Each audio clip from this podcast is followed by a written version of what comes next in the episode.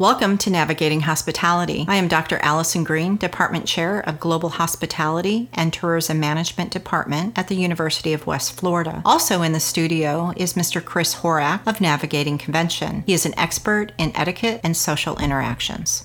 I'm Doctor Allison Green, and I'm here with Mister Chris Horak. We also have two students from the capstone class. We are going to talk a little bit about table manners and getting ready for the world as far as being professional. Let's open up the conversation a little bit, Mister Horak. I will put it back on the young ladies and ask them, what do table manners really mean to you? Having good table manners, how to behave at a table, what to do at a table. There are certain routines, certain rituals that people expect us to know, and nobody taught us those things. What does it mean to you? To me, it's a respect thing. When you sit down at a table, you don't put your hands on the table. You don't put your phone on the table. You immediately take the napkin from the table and put it in your lap and wait to be cued to eat, continue with the meal.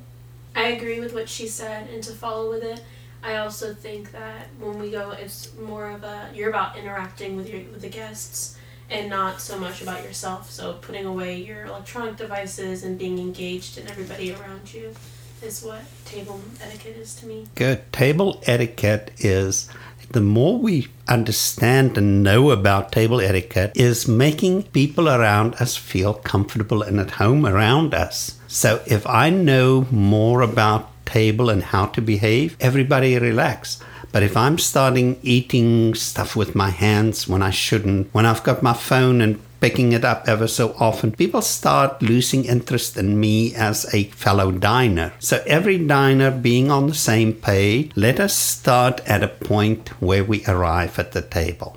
That sounds good. If we could go through a few things, tips that people can take away, then I think that we'll all learn something. Arriving at the table. There are different ways of arriving at a table. When we are at a business dinner and it's preceded by a cocktail hour, which could be a twenty-minute cocktail event, a thirty-minute, or a full cocktail hour, when you announce or get the notice that it is time for dinner to start, you abandon your cocktail drink. You do not walk up to the table with a cocktail drink. You walk up to the table empty-handed. You find a place to put your drink if there's no wait staff around to hand it to. You place it somewhere in the room you're in and then move to the room where the table is. When you get to your chair, if it's an allotted chair or and your name is on a name card at the place setting, then you find that before the time and you walk up to that chair and you stand behind the chair. You ascertain that the chair is, the left hand of the chair is on your left hand as you face the chair and the right hand is on the right hand. You enter from the right hand side to sit down. Can you see visually how everybody sits from the right hand side? Then there is no, excuse me, you sit first, you sit first, you sit first. It's all like a ballet. Everybody sits down, pull their chair in. At this point, we are at the table. We are seated now. We do not touch anything till our host is seated or our hostess, whoever is the person who invited us for this meal. If it is a business situation, it is the top manager who is interviewing you. You do not touch anything. You wait till they pick up their napkin because you do not have their agenda totally under control. Their agenda may be that they are so excited to have you in the room that they are jumping up and wanting to make a toast to you or somebody else at the table. And suddenly you've got napkins in your lap, and where do you go with this napkin when you have to get up to do a toast? It is best not to touch that napkin till the host or hostess have put theirs on their lap. How do we put a napkin on our lap? Reach with your left hand, pick it up as close to the table, pull it down and unfold it with the crease towards your waist and the open side double folded napkin on your lap. Not tucked into a belt, not tucked into a collar, just laying over your lap, and you will notice it stay put because you're going to sit still from now on. You're not going to wriggle around and napkin falling on the floor. When we're at the table and there's a menu on the table or a menu is handed at a restaurant and you receive a menu from a waitstaff or from your host, the menu is not an indicator for table conversation. Do not say, oh, I've eaten this or that at somewhere else that is better. It immediately says you want to be somewhere else. You do not want to be here.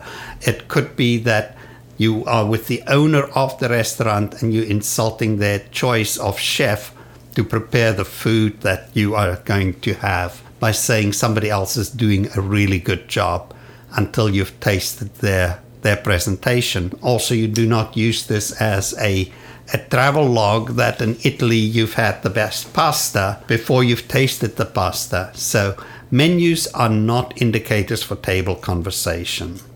Study your local news, study national news and general news before you get to the table. Talk about those subjects. We wait for everybody at the table to be served before we touch the food and pick up the food. We eat together. When the food arrives, most of the time in a business situation, when we are at a table, we are not discussing business until the dessert course. If your host is guiding the conversation into that direction, try and slow it down.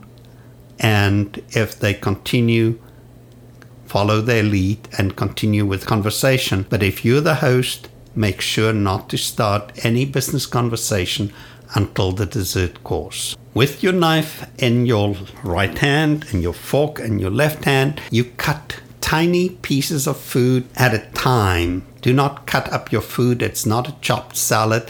You cut one bite at a time and take bites from different areas of the plate, but as close to you as possible. Do not go to the far side of your plate and cut behind your fork. Always cut in front of your fork. Place these small bites in your mouth. The reason for that is that if somebody asks you a question, your mouth can be empty sooner. No cell phones or elbows are accepted on the table. One should really, when you go for a meal, put your cell phone on off or on silence, because whatever is happening anywhere else in the world, you are not there. To be the person to answer and save the world is not going to be the thing.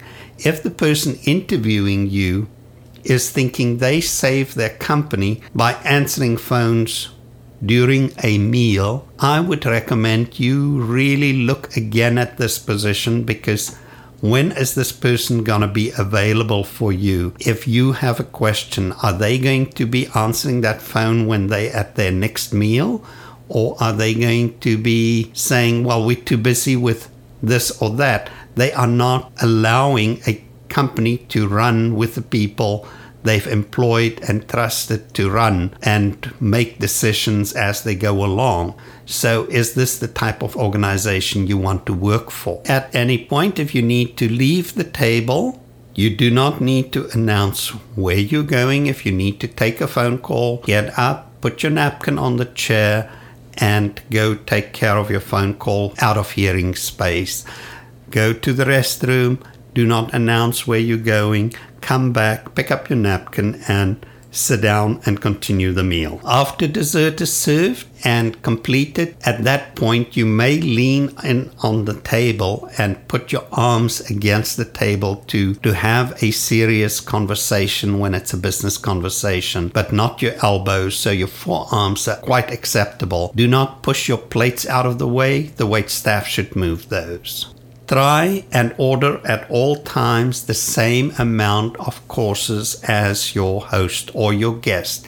If you are in a business meal situation and your host is inviting you and they are ordering three courses, make sure you order three courses so that you are not sitting and they feel uncomfortable when they're eating some part of their meal. And the same when you are the host and you've got a business guest that you want to impress. If they want extra courses, you order the same. You do not need to empty every plate you eat from. You're not there because you're hungry. You're there for the company and for the business. And speaking of not being invited for the fact that you're hungry, so we eat as little or as much as we want, but without overdoing it. We also do not drink a lot at the table at business meetings. We pay attention because, again, we were not invited. We're not there because we were thirsty. We're there for the company and for what we can achieve through it. Thank you for listening to Navigating Hospitality. This podcast is brought to you by partial funding from the University of West Florida's Instructional Technology Enhancement Project.